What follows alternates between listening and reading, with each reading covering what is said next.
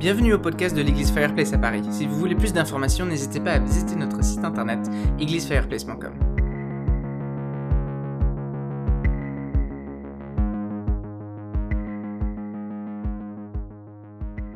On continue notre série euh, sur euh, les affirmations en je suis de Jésus.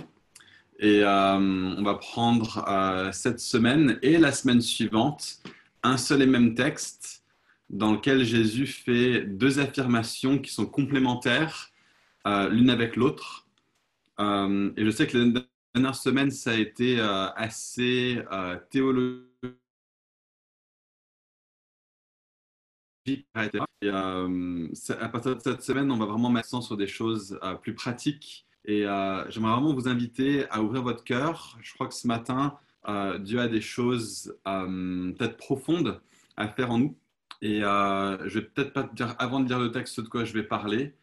J'espère même que ça deviendra évident pour certains et certaines alors qu'on lit le texte. mais donc cette semaine, on va parler du fait que Jésus dit sur lui-même qu'il est la porte des brebis. Et la semaine prochaine, on va voir que Jésus dit sur lui-même qu'il est le bon berger. Donc je vous invite à prendre Jean 10, euh, à partir du verset 1 et puis on va lire jusqu'au verset 18. En fait, c'est un seul et même texte et on lira le même texte la semaine prochaine, euh, mais en abordant d'abord la question de la porte et puis ensuite la question du bon berger. Alors Jean 10 à partir du verset 1.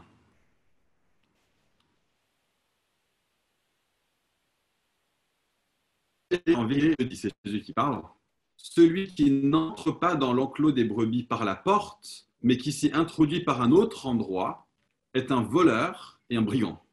Mais celui qui entre par la porte est le berger des brebis. Le gardien lui ouvre et les brebis écoutent sa voix. Il appelle par leur nom les brebis qui lui appartiennent et il les conduit dehors. Lorsqu'il les a toutes fait sortir, il marche devant elles et les brebis le suivent parce qu'elles connaissent sa voix. Elles ne suivront pas un étranger, mais elles fuiront au contraire loin de lui parce qu'elles ne connaissent pas la voix des étrangers. Jésus leur dit cette parabole, mais ils ne comprirent pas de quoi il parlait. Jésus leur dit encore, en vérité, en vérité, je vous le dis, je suis la porte des brebis. Mais ceux qui sont venus avant moi sont des voleurs et des brigands, mais les brebis ne les ont pas écoutés.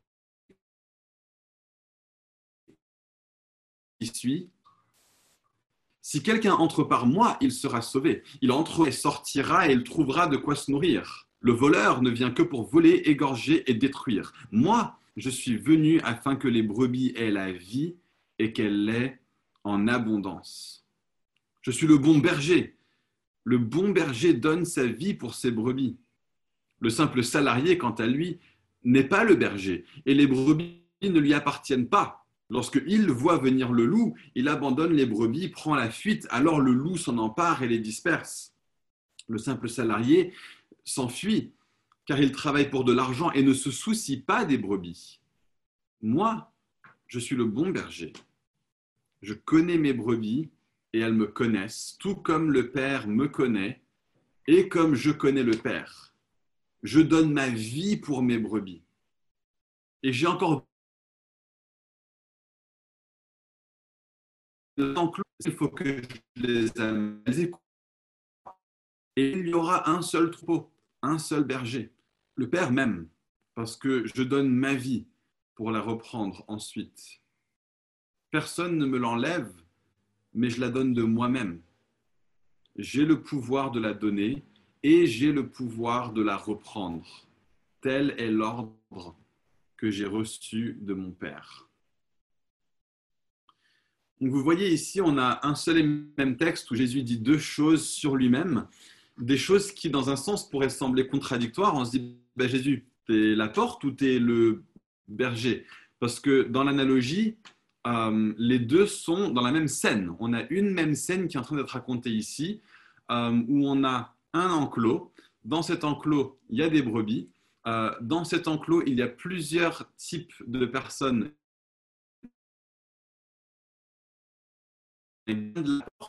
Euh, et puis, il y a des personnes qui entrent de façon légitime, des personnes qui entrent de façon illégitime. Et euh, Jésus est en train de dire qu'il est lui-même deux choses différentes dans cette même scène. Il est euh, la porte de l'enclos, d'une part, et il est aussi le bon berger. Je pense que ça vaut la peine de juste dire que pour bien comprendre de quoi est-ce que Jésus parle et à qui est-ce qu'il parle, qu'on reprenne ce passage dans son contexte plus large en fait. Ce, passage est, bien connu si vous êtes chrétien euh, et que vous êtes dans l'Église depuis un moment. J'imagine que vous avez déjà lu ce texte, peut-être entendu des prédications sur ce, sur ce, texte.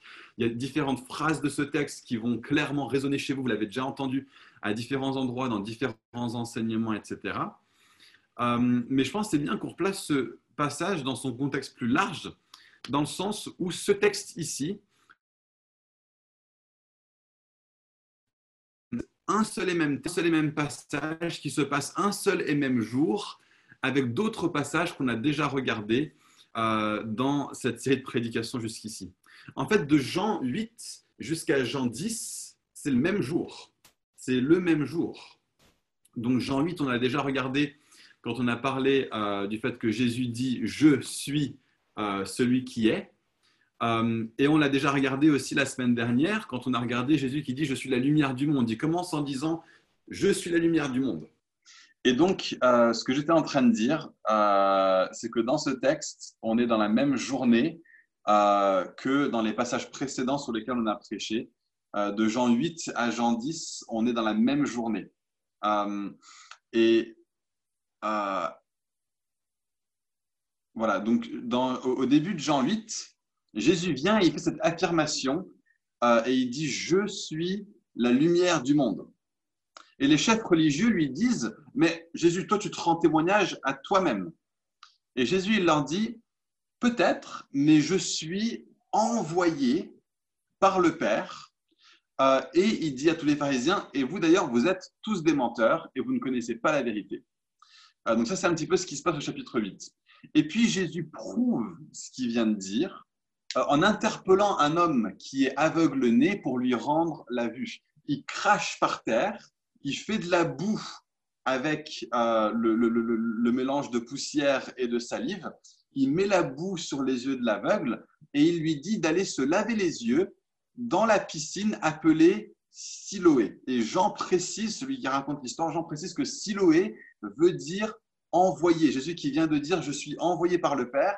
Et Jésus dit maintenant, je prétends être envoyé par le Père. Maintenant, toi, va te laver euh, chez celui qui est envoyé. Va te laver à Siloé.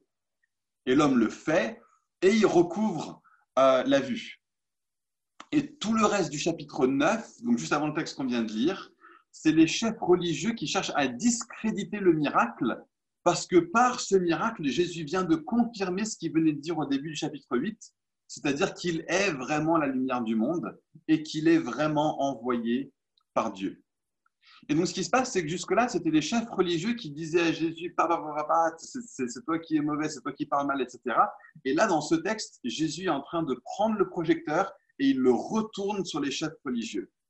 Jusque-là, c'est eux qui attaquaient Jésus. Maintenant, c'est Jésus qui passe à la contre-attaque en continuant de parler de lui-même, mais en plaçant le projecteur sur les chefs religieux. Et il donne cette image incroyable au chapitre 10 de ce à quoi ressemble le leadership chrétien. Et, donc, juste pour dire, donc début du chapitre 10, on a cette image euh, donc de Jésus qui raconte et qui explique en fait, par opposition aux responsables, euh, et qui, explique à quoi ressemble euh, le leadership chrétien. Et je crois qu'en fait, ça pourrait être un bon moment pour nous de parler de quelque chose qui a été vécu par beaucoup, beaucoup, beaucoup de gens euh, et, qui peut créer des blocages euh, pour beaucoup de personnes. Mais c'est quelque chose qu'on n'a pas vraiment en tant que tel abordé, certainement pas le dimanche, on l'a abordé dans des conversations individuelles les uns avec les autres. Mais c'est la question du leadership dans l'Église quand ça se passe mal. Euh, on a déjà enseigné un petit peu un, modèle positif de leadership dans l'Église. Peut-être qu'il y a des gens ici qui n'étaient pas là à l'époque où on l'a fait. C'était pendant qu'on faisait une série de prédications sur Philippiens. Euh, et, le, titre du message est provoque de façon exprès Le titre s'appelle euh, Un chrétien est soumis. toutes nos prédications dans Philippiens s'appelaient Un chrétien est, un chrétien est, un chrétien est. Et on a parlé de, du leadership chrétien, etc. Et, donc, cette idée, ce message s'appelle Un chrétien est soumis. et c'est toute une vision qu'on a développée de voilà à quoi devrait ressembler le leadership dans l'Église. Et vous, allez, vous pouvez trouver ça sur notre site web. Euh, et puis, euh, je vous mettrai un lien euh, sur, Zoom pour que vous puissiez aller l'écouter si ça vous dit, si vous n'avez pas entendu cet enseignement. Mais ce qu'on n'a pas vraiment fait, c'est qu'on n'a pas pris le temps vraiment d'ouvrir nos cœurs et, de parler un petit peu clairement, franchement, de bah, quand ça se passe mal.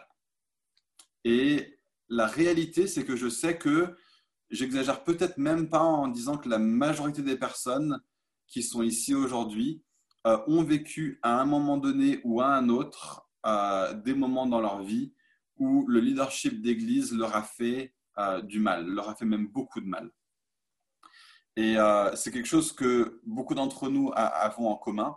Et je crois que ce serait, c'est bien qu'on prenne du temps de le reconnaître, qu'on prenne du temps de se placer devant la parole de Dieu et qu'on prenne du temps pour laisser Dieu venir guérir nos cœurs, qu'on laisse Dieu venir faire du bien à notre âme parce qu'il y a une véritable liberté, il y a une véritable libération euh, qui peut être vécue alors qu'on euh, laisse Dieu euh, traiter avec nous dans ces situations.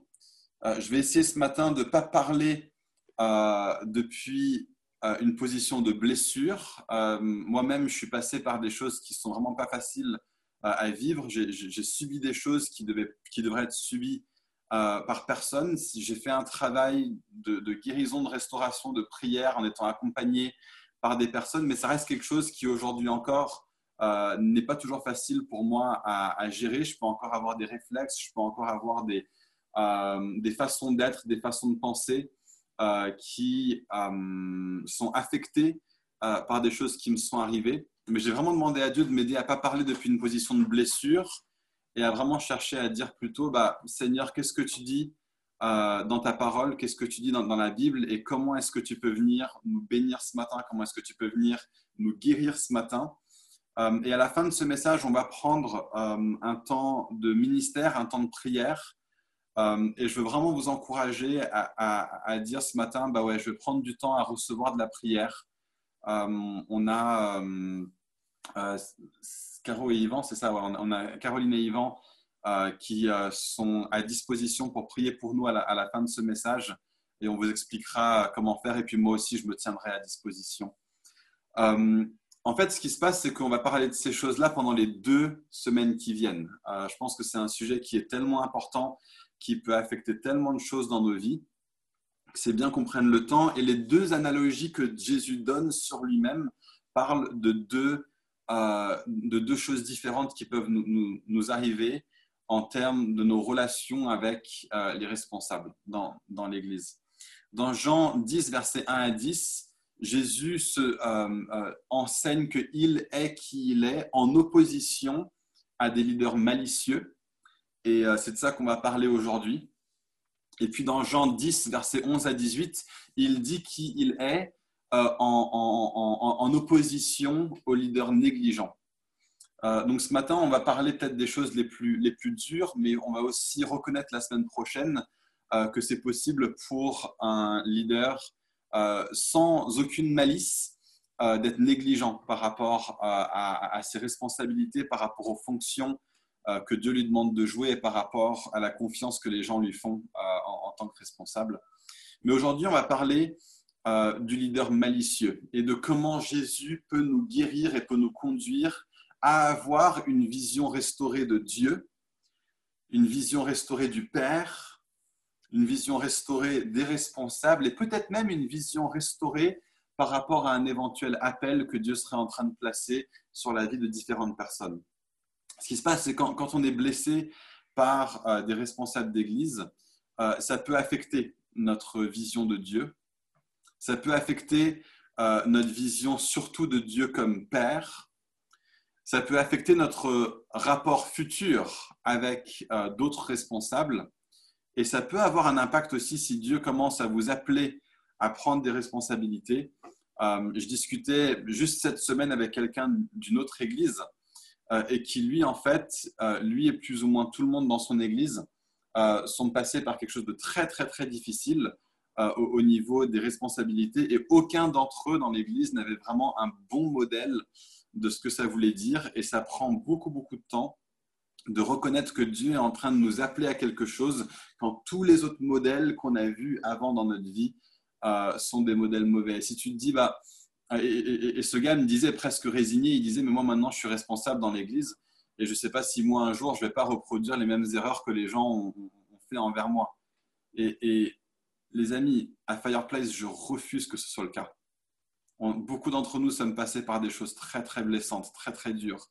Mais croyons que Dieu est un Dieu euh, qui restaure. Croyons que Dieu est un Dieu euh, qui peut conduire à ce que les erreurs d'une génération ne conduisent pas nécessairement, ne sont pas nécessairement léguées à la génération suivante, que Dieu est le Dieu des nouveaux commencements, que Dieu est le Dieu du lendemain, que Dieu est le Dieu de la seconde chance, et que c'est pas parce que vous avez vu ou vécu des choses dans votre vie que vous êtes condamné euh, à le reproduire. De la même façon qu'un enfant qui a des parents euh, qui ont des réflexes mauvais, qui sont donnés à l'addiction, etc., etc., ce n'est pas une fatalité, que vous le reproduisiez vous aussi dans votre vie. Et je sais qu'à Fireplace, il y a un grand, grand, grand nombre de personnes qui ont un appel sur leur vie et c'est vachement important qu'on traite au, fond cette question de, euh, euh, de la blessure qu'on a vécue euh, quand il y a des responsables qui ont été malicieux envers nous. De façon, peut-être parfois ça a été malicieux sans qu'il y ait une vraie prise de conscience que ça l'était, il y avait quand même des réflexes qui étaient profondément pécheurs euh, qui sont là. On va juste un petit peu reprendre le texte pour commenter ce de quoi Jésus est en train de parler. Il dit en vérité, en vérité, je vous le dis, celui qui n'entre pas dans l'enclos des brebis par la porte, mais qui s'est introduit par un autre endroit, est un voleur et un brigand. Ce qui se passe, c'est que souvent, quand, Jésus euh, parle ici, et surtout quand il vient à la phrase euh, quand il dit le voleur ne vient que pour voler, égorger et détruire, on pense souvent que Jésus est en train de parler de Satan. Et oui, il est en train de parler de Satan, mais ce n'est pas en fait ce de quoi il est en train de parler en première ligne. Souvenez-vous, il est en train de mettre le projecteur, de braquer le projecteur sur les responsables religieux de son époque.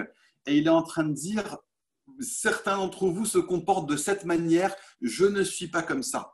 Et il est en train de dire, euh, en vérité, en vérité, je suis la porte des brebis. Tous ceux qui sont venus avant moi sont des voleurs et des brigands. Il est en train, non pas vraiment de parler de Satan en tant que tel, il est plus et surtout en train de parler de responsables qui sont là et qui cherchent à conduire les gens dans une relation avec Dieu, mais qui le font d'une façon qui n'est pas conforme à, la Bible. Et en fait, il est vraiment en train juste de raconter comment se passait euh, les choses au niveau des enclos de brebis à l'époque. Euh, dans le contexte de Jésus, ce qui se passe, c'est qu'il euh, y avait des brebis qui étaient là dans les champs, et le soir, les brebis de différents champs venaient et étaient mis dans un enclos. Et l'enclos était gardé par un gardien. Et en fait, ce qui se passe, c'est que donc le gardien est là, et quand, quand le berger vient avec ses brebis, le gardien est là pour ouvrir la porte mais il n'ouvre la porte que quand il y a un berger qui est là. Et puis il ferme la porte et les brebis peuvent y passer la nuit. Le lendemain matin, le berger arrive, il entre dans le dans, l'enclos où il y a beaucoup, de troupeaux différents, et juste au son de la voix du berger, les brebis qui lui appartiennent viennent et elles le suivent. Et Jésus est en train de dire, je suis comme ça. Il est en train de dire, je suis le bon berger, on va passer à ça la semaine prochaine. Euh, mais ce qui se passe, c'est qu'il y avait euh, s'il y avait des, brigands qui étaient là, qui voulaient voler les brebis, eux ne pouvaient pas passer par la porte. Ils ne pouvaient pas passer par la porte et donc ils devaient, parce que, parce que le, gardien ne les aurait pas laissés passer. Et donc on a euh, ces personnes qui sont là et puis qui veulent euh, voler, tuer, détruire les brebis, ils vont forcément passer par autre part. Et Jésus est en train de dire, si quelqu'un, si un responsable dans l'Église veut euh, exercer un soin envers les brebis, il faut qu'il passe par moi. Il faut qu'il fasse les choses à ma façon. Il faut qu'il fasse les choses à ma manière. S'il ne fait pas les choses à ma manière, alors ce n'est pas un berger pour les brebis. Et c'est de ça que Jésus est en train de parler dans ce texte. Et donc, on a des gens dans cette église, et peut-être, ça, c'est que les choses desquelles j'ai conscience, c'est peut-être des gens qui sont passés par d'autres choses desquelles je n'ai pas conscience. Mais on a des gens dans cette église qui ont connu des leaders, qui ont commis de graves, graves erreurs au niveau moral, et même pour certains d'entre eux qui ont fait partie de communautés où ces erreurs ont été soit brossées sous le tapis, où il y a eu un refus de repentance par rapport à ces erreurs. Et je pense que c'est important qu'on puisse regarder ça en, se disant, mais Jésus dit, je suis la porte. Et donc, si vous n'êtes pas en train de conduire d'une façon à ce que moi je puisse le reconnaître et ouvrir pour les brebis, si vous êtes comme ça, vous êtes en train en fait de vous comporter non pas comme des bons bergers. Et Jésus est en train de dire, les, gens qui dirigent de cette façon-là ne sont pas en train de diriger selon mon cœur. Il y a des gens dans cette, dans cette église qui ont fait partie euh, de communautés euh, où par égoïsme et par égocentrisme et par orgueil, euh, parmi les responsables de l'Église, il y a eu des divisions. Certains d'entre vous ont fait partie d'Églises qui se sont splittés parce que les responsables ont fait preuve d'orgueil, un manque d'humilité.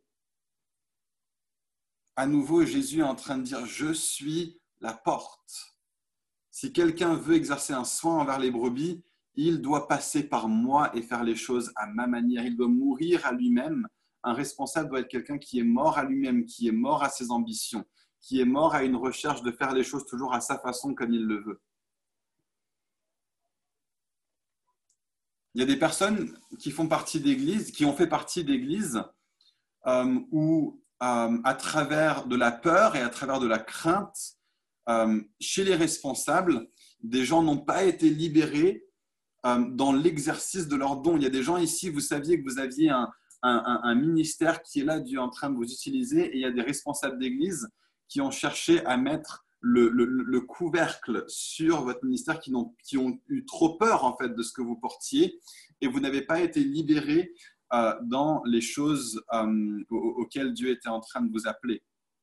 Et à nouveau, Jésus lui dit, euh, je viens pour que les gens aient la vie et qu'il l'ait en abondance. Jésus vient pour libérer, Jésus vient pour lever d'autres personnes dans l'Église pour diriger avec lui. Un, responsable chrétien doit chercher à libérer l'exercice des dons des autres, doit chercher à dire aux uns et aux autres, allez-y, foncez, je crois en vous, je suis avec vous, euh, je veux vous accompagner, je veux vous aider, je veux vous former, bien sûr, je veux que votre caractère soit affiné, mais je suis là pour vous, pour pousser derrière vous.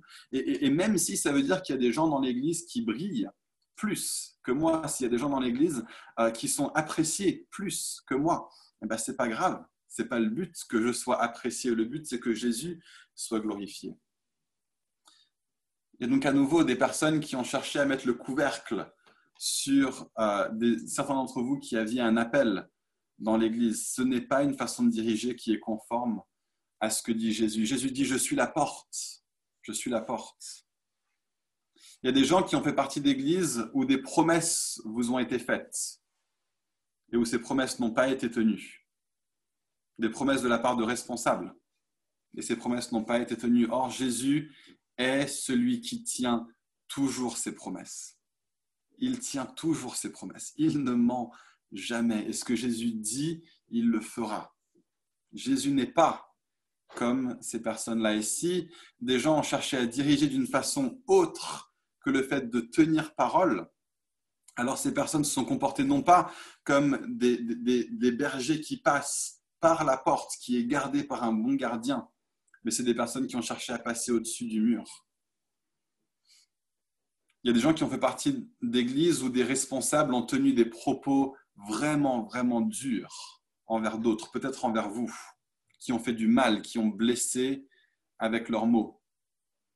À nouveau, les paroles de Jésus sont douces envers les brebis. Les paroles de Jésus apportent guérison envers les brebis.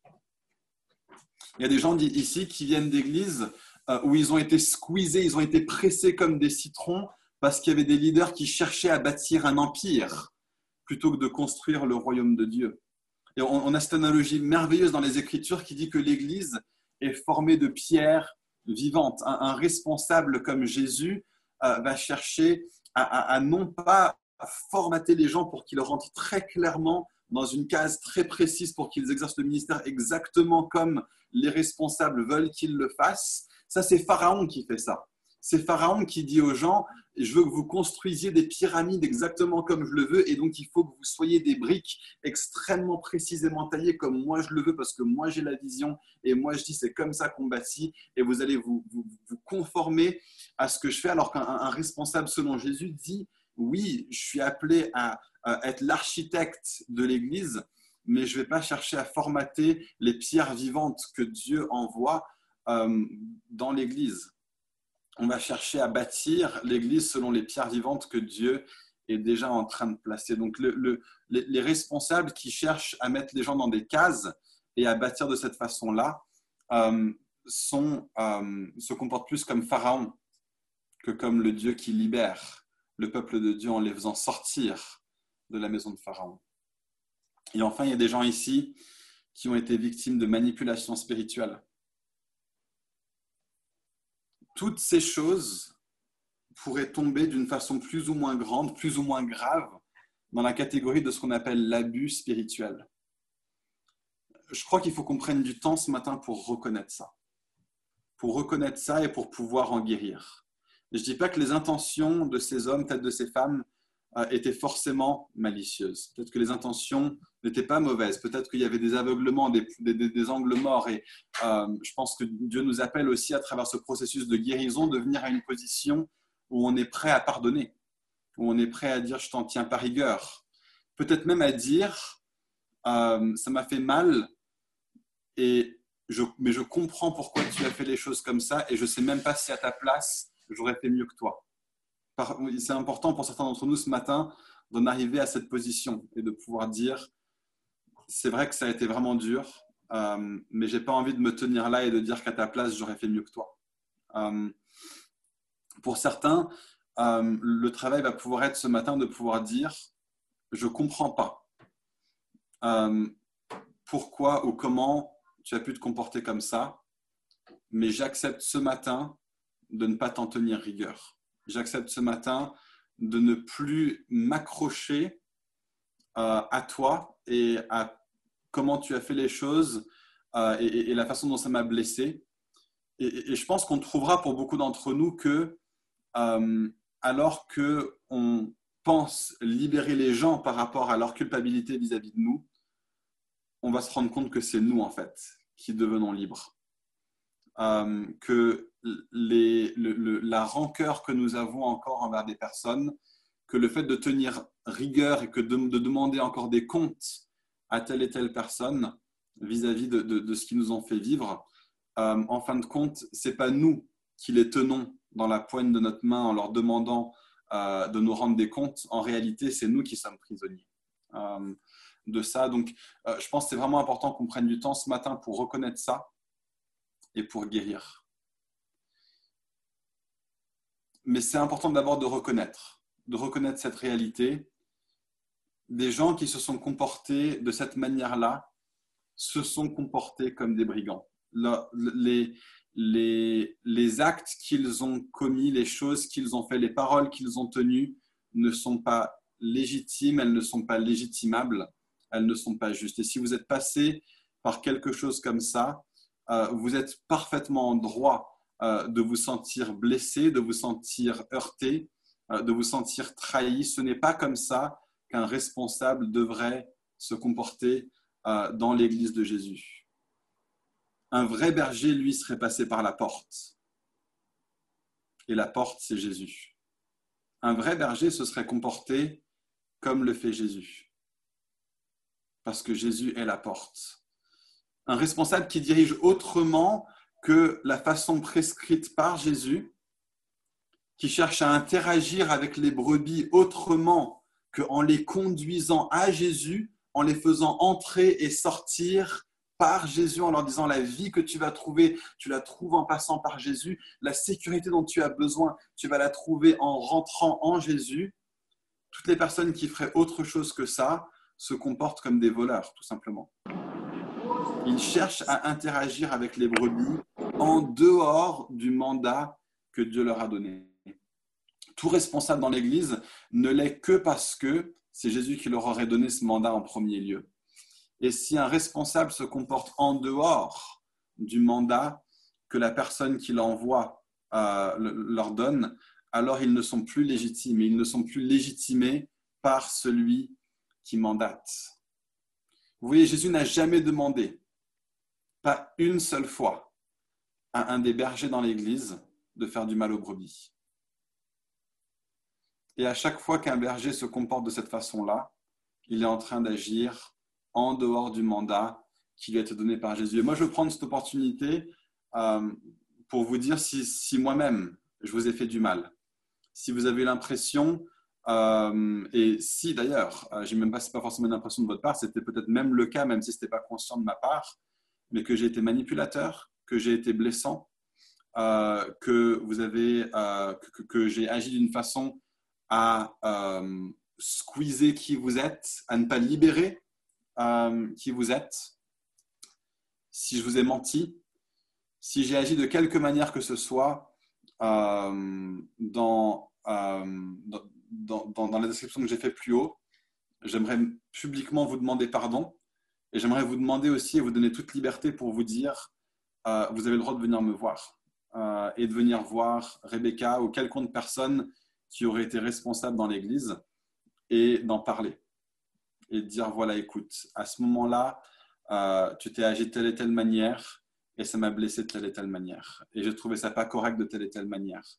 Euh, ça peut parfois faire peur, surtout je pense si vous êtes passé par des moments par le passé où les, euh, les, responsables dans l'Église se sont comportés plus comme des fils barbelés que comme une barrière protectrice. Vous allez vous dire, ouais, mais attends, qui s'y frotte s'y pique? Moi, j'ai pas envie de repasser par ça. J'aimerais vous demander si c'est possible pour vous, avec les choses par lesquelles vous êtes passé, d'essayer à nouveau de faire confiance et, de dire est-ce qu'on peut tenter le coup et essayer d'être vrai et d'être vulnérable et d'être ouvert avec les responsables dans l'Église.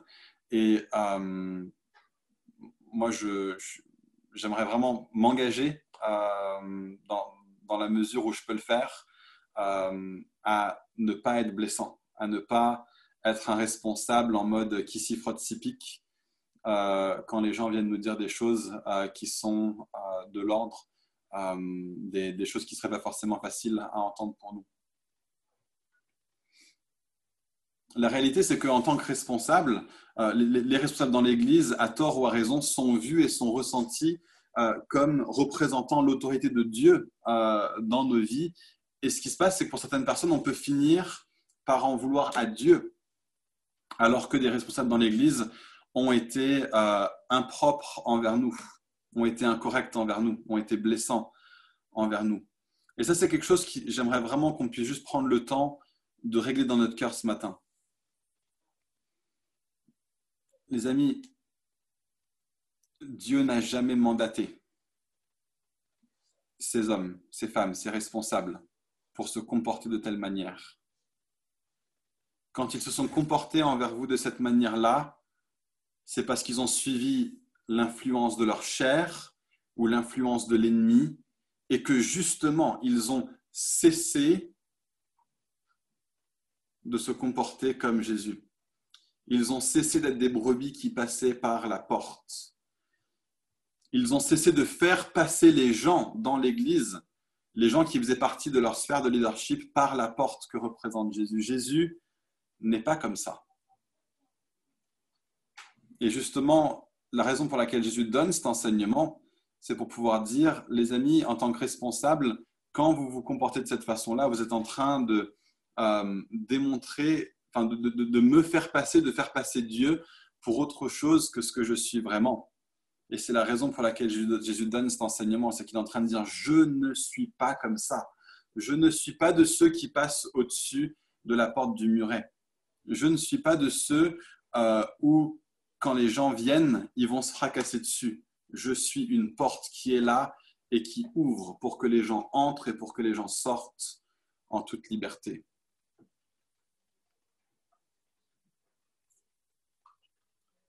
Donc, je pense que c'est un premier truc à vraiment faire euh, ce matin, c'est de reconnaître que quand des gens vous ont fait du tort, ils n'étaient pas en train d'être des représentants de Dieu à ce moment-là ils étaient en train d'agir en dehors du mandat qui leur a été donné euh, par Dieu. Et je pense que c'est vachement important de se rendre compte de ça. Si nous finissons avec de la rancœur envers Dieu, alors l'ennemi sera vraiment en train de euh, réussir ce qu'il avait en tête quand il a conduit ces personnes à se conduire de cette façon-là. Euh, acceptons ce matin de revenir et de croire en Jésus quand il nous dit avec douceur ces paroles. Les amis, je suis la porte. Je ne suis pas comme le mur que vous vous êtes pris à chaque fois que vous avez cherché à entrer en, relation avec des responsables.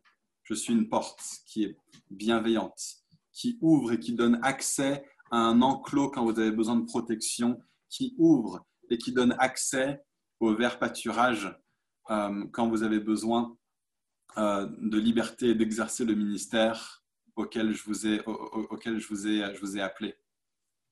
Donc ça, c'est une première chose. La deuxième chose que je voulais faire ce matin, c'était pas seulement de reconnaître que voilà, des choses se sont passées, c'était illégitime, et de nous conduire dans une démarche de dire, ok, j'ai vécu ça, j'ai besoin de pardonner à quelqu'un, j'ai besoin de guérir, euh, j'ai besoin de cheminer, j'ai besoin de reconnaître la vérité sur Dieu par rapport aux mensonges que j'ai pu commencer à croire sur Dieu dans mon cœur. Mais j'aimerais aussi qu'on puisse faire un travail ce matin, non pas seulement de faire du cœur ouvert, mais aussi de faire un travail de reconstruction. Ce n'est pas seulement euh, intéressant d'ouvrir une plaie pour dire OK, j'ouvre la plaie. C'est important aussi ensuite de savoir comment la refermer de façon juste pour ne pas qu'il y ait une cicatrice qui se crée, mais pour qu'il y ait une guérison et une restauration complète. L'idée, c'est de ne pas rester euh, des chrétiens avec une plaie à cœur ouverte toute notre vie, mais au contraire de laisser Dieu non seulement faire le chemin qu'il a besoin de faire dans, notre cœur, mais aussi ensuite de savoir le refermer, de nous apporter une guérison et de nous apporter une robustesse au niveau de notre vie, au niveau de notre marche avec Dieu. Et j'aimerais juste, enfin, vraiment, le, désir de mon cœur ce matin, c'est que nous soyons une église euh, qui est euh, ajustée au niveau émotionnel, qui réussit à ne pas être dans des réactions épidermiques, euh, au, niveau de notre euh, réaction au leadership, mais de pouvoir vraiment être tous, chacun d'entre nous, des hommes et des femmes, euh, avec une véritable santé émotionnelle et spirituelle, qui est capable à la fois de suivre des responsables qui donnent une direction et qui est aussi capable de pouvoir dire, bah ça là-dessus, tu es en train d'outrepasser les limites de ce que constitue être un bon responsable spirituel la, guérison, je pense, devrait pouvoir ressembler à ça, de pouvoir être libre de suivre et de pouvoir être libre de poser ses limites. Et certains d'entre nous, euh, quand des personnes sont en train de donner une direction, d'un seul coup, il y a un truc qui est là, qui se braque en mode ou purée, ça non. Euh, j'ai pas envie de ça parce que j'ai déjà vu des personnes dirigées par le passé, ça s'est mal passé. Jésus, en tant que bon berger, on va le voir la semaine suivante, est un berger qui donne de la direction et, les responsables dans l'Église sont appelés à donner de la direction. Euh, mais euh, ce qui se passe, c'est que parfois, on peut avoir été tellement blessé par le leadership que nous ne sommes plus prêts à suivre des responsables. Et on devient, notre blessure nous conduit à ne pas savoir vivre ce de quoi la Bible parle quand elle parle d'une soumission qui est bonne et qui est biblique. Mais en même temps, de l'autre côté, on peut avoir un excès de fragilité et parce que des personnes ont abusé de nous par le passé, on se laisse abuser encore et encore et encore à l'avenir. Quand je parle de soumission, je ne parle pas d'accepter et de dire oui à tout et de se laisser marcher dessus et de se laisser écraser. La soumission biblique devrait toujours être une décision active que je prends.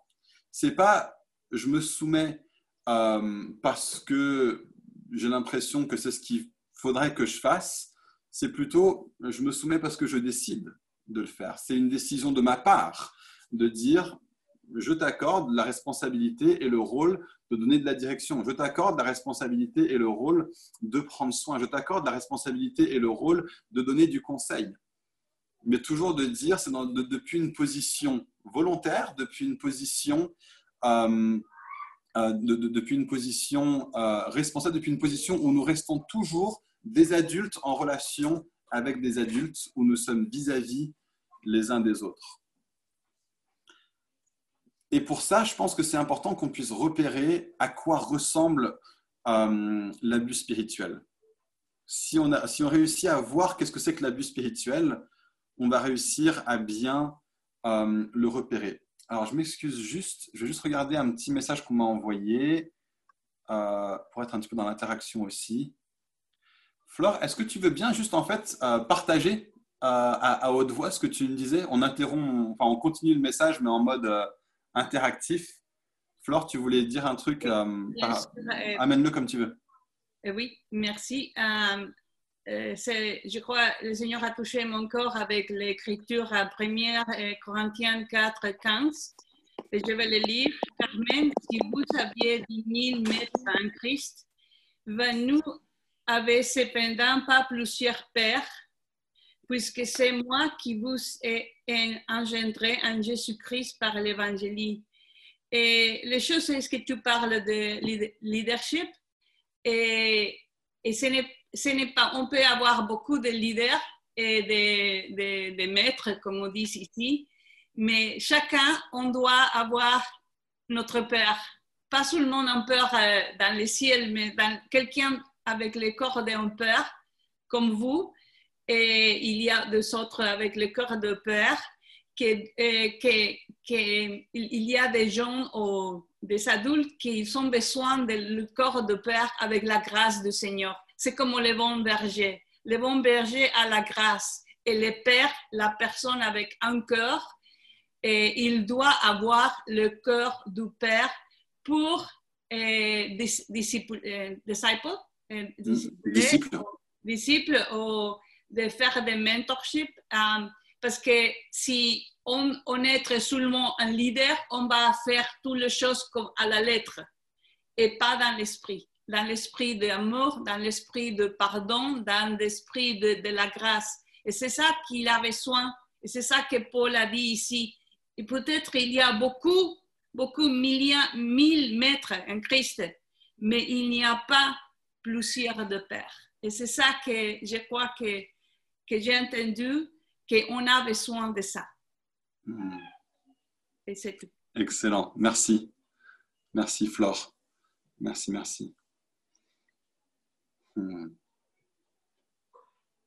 Je pense très bien qu'on prenne un petit peu de temps de, de juste regarder euh, différentes façons dans lesquelles justement des, des, gens qui ont été ou qui sont responsables pour nous ne se comportent pas euh, comme, comme des pères, ou en tout cas comme des véritables pères selon l'Esprit de Dieu.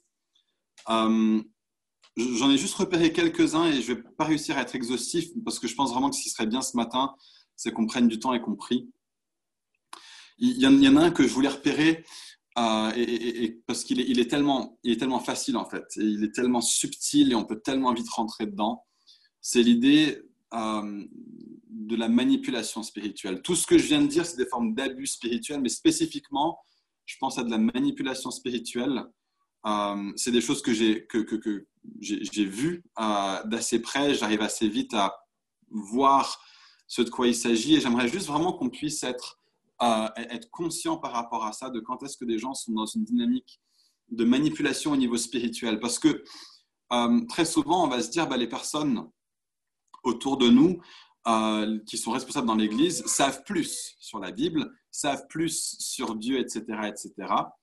Et donc, euh, ça peut être très facile euh, pour eux de euh, nous faire croire, penser tout ce, tout, ce, genre de choses, toutes sortes de choses qui en fait ne sont pas de Dieu pour nous manipuler à aller dans le sens que eux veulent. Et quelque chose que, que j'ai constaté personnellement très fortement, c'est que la manipulation spirituelle va souvent passer par le fait de dire des grandes choses sur Dieu mais qui ne peuvent pas être euh, prouvés par les Écritures. Euh, euh, des personnes qui vont me dire, oui, mais Dieu est comme ceci. Oh, mais Dieu ne fait pas les choses comme cela. et ça, c'est de la manipulation spirituelle si on n'est pas en train de le montrer depuis les Écritures. Personne ne peut prétendre connaître Dieu d'une façon ou d'une autre en dehors de ce qu'il nous a montré dans la Bible il euh, y, a des personnes qui, m'ont dit à moi, euh, quand, je voulais aller dans une certaine direction, ils m'ont dit, et parce que ça ne les arrangeait pas eux, ils ont dit, ah oui, mais Dieu ne fait pas les choses comme ça. Et j'étais là, mais vraiment? Euh, et tu peux me le démontrer comment? Et je pense que c'est vraiment important qu'on puisse dire, voilà, on, est des hommes et des femmes euh, qui, qui, sommes appelés à devenir matures spirituellement. Et une partie de la maturité, c'est d'être capable de dire, OK, c'est bien qu'une personne euh, me dise quelque chose, mais est-ce que c'est conforme à ce que dit la Bible?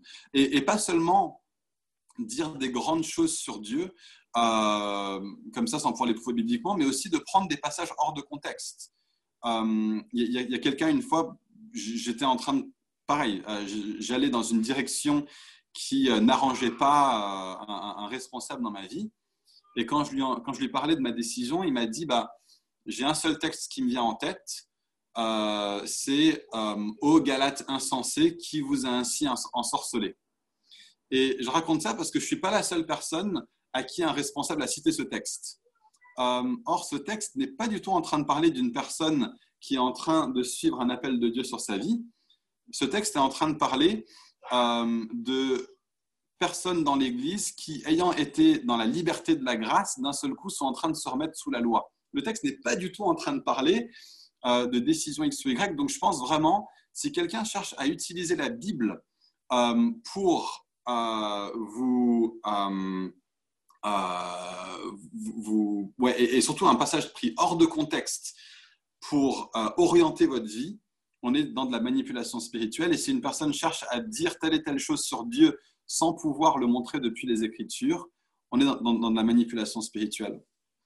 Euh, je pense aussi, enfin, vraiment faire, faire attention à n'importe quelle euh, attitude dans le leadership où une, personne chercherait à faire valoir sa position euh, dans l'Église pour conduire les gens à faire telle et telle chose. Les amis, ça c'est un comportement qui est légitime. Dans la famille de Dieu, il y a euh, des hommes qui sont appelés à être des pères, des femmes qui sont appelées à être des mères, mais euh, c'est jamais pour pouvoir dire aux gens parce que j'ai telle et telle position, parce que j'ai tel et tel titre, parce que je suis pasteur ou ancien ou responsable de groupe de vie ou ceci ou cela.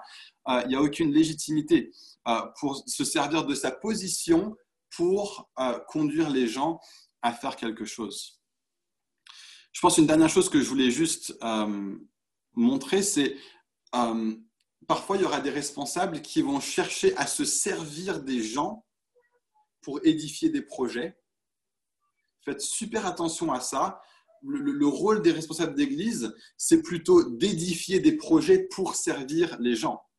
Et de demander bien sûr aux gens de venir et de participer, de venir et de bâtir ensemble mais jamais de dire je veux que tel et tel projet marche et donc je vais me servir des gens et je vais à la limite marcher sur les gens pour pouvoir euh, atteindre euh, mes projets, pour pouvoir aller vers euh, ce que je veux. Et, je voulais juste signaler ces choses-là. Il y aurait beaucoup, beaucoup d'autres choses qu'on pourrait dire, beaucoup d'autres choses qu'on pourrait signaler.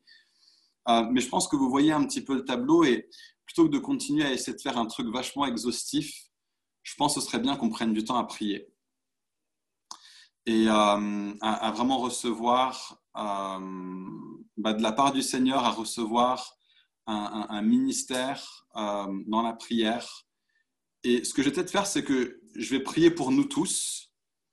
Je sais qu'il y a des gens qui, vous ne vous sentez pas plus concernés que ça par ce message parce que vous ne l'avez jamais vécu. Peut-être que vous êtes nouveau croyant, nouvelle croyante, et que vous avez, heureusement, gloire à Dieu, jamais eu à subir de l'abus spirituel.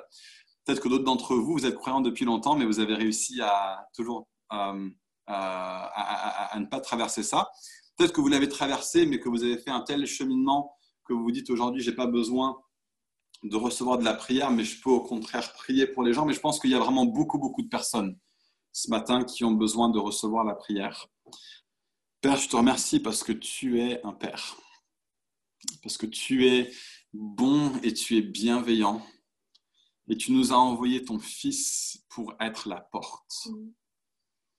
Tu nous as envoyé ton Fils pour que les brebis puissent entrer et puissent sortir.